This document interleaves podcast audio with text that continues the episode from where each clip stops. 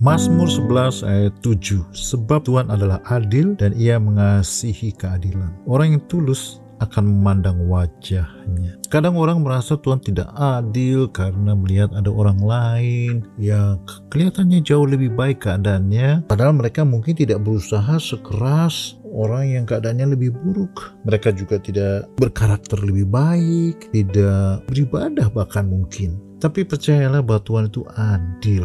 Mereka yang menabur dengan air mata pasti akan menuai dengan sorak-sorai.